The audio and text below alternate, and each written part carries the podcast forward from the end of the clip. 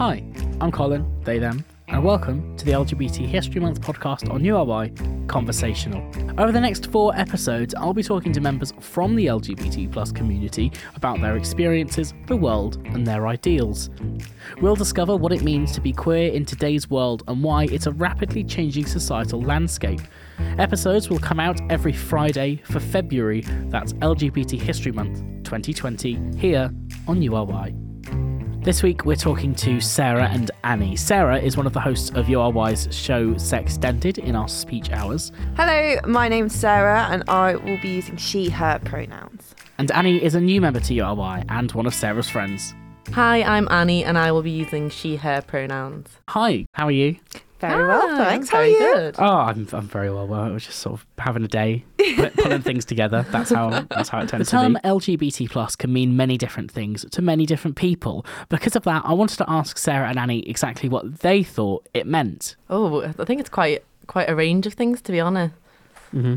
Um, yeah, one of the biggest things that I think of when I think of LGBT plus is spectrum. yeah. So, you know, you might say that, oh, well, I'm bi, but that doesn't mean that you necessarily like men and women 50 50. Mm. It could be 70 30, 99 1%, you know. Um, and the same when it comes to saying things like, oh, well, I'm asexual. That's a spectrum. It doesn't mean that you're completely opposed to sex or completely for Mm, it. I'd agree with that. it's quite difficult because it's it's trying to sort of categorize um like fairly and represent things in a very sort of fluid spectrum. So it's quite difficult, I would say, to pinpoint all the different sort of.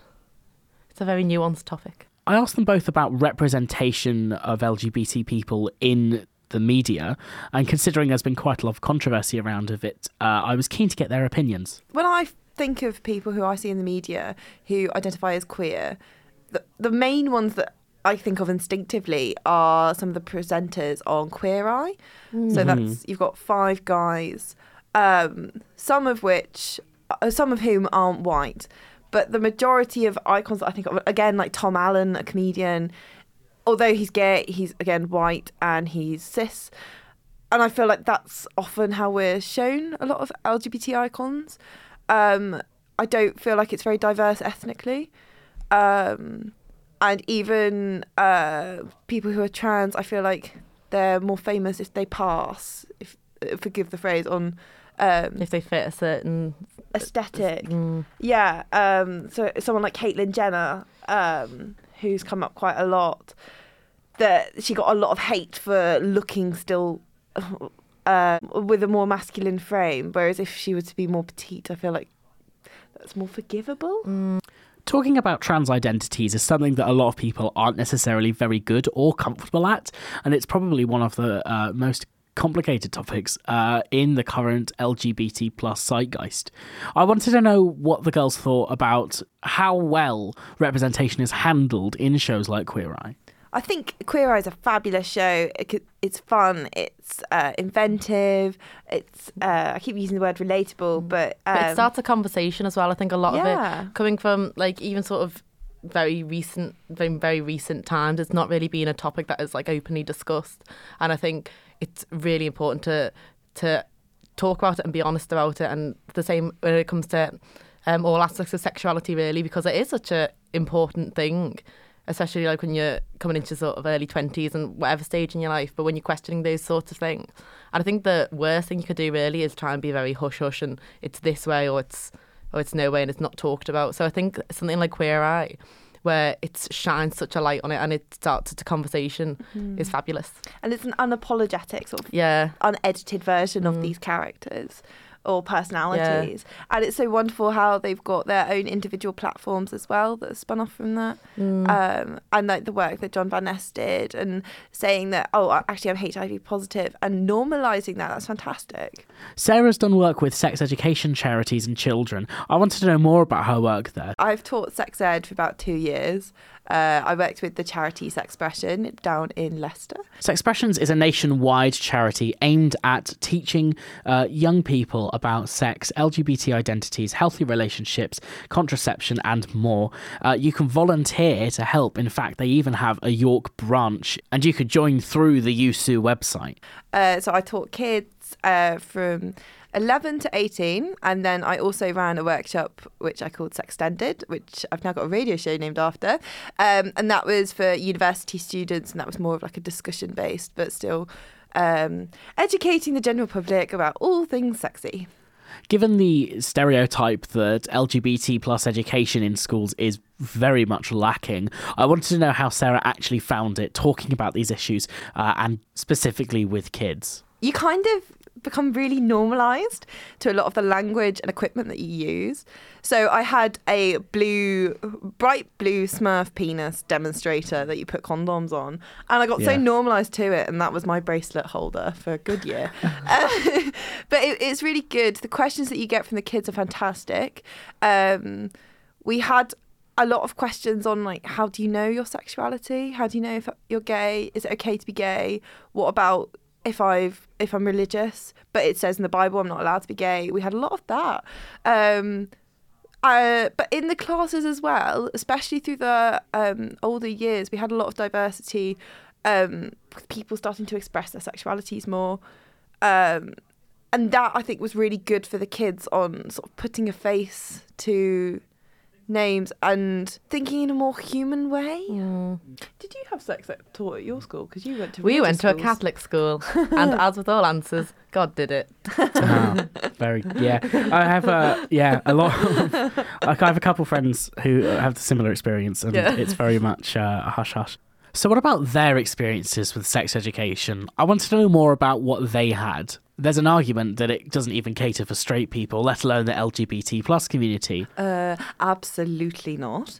Um, what was it like? Oh, so we played STI bingo, and we were all in Oh. the assembly, and you had to shout out once you'd got chlamydia and stuff. Oh, so that was a bit of a weird experience, and people being like, "Oh, well, I've got herpes." That was very peculiar. Um, Collect your prize. I didn't know about any anatomical words or anything to do with sex until a sex ed book was put under my pillow by my friend's parents, Oh. and it didn't have a phonics section, so I was calling it like a wajima or something, which was vagina, um, which was pretty atrocious. And also, that was called vagina because it's a vulva. Everyone knows this. Um, but yeah, it totally wasn't adequate.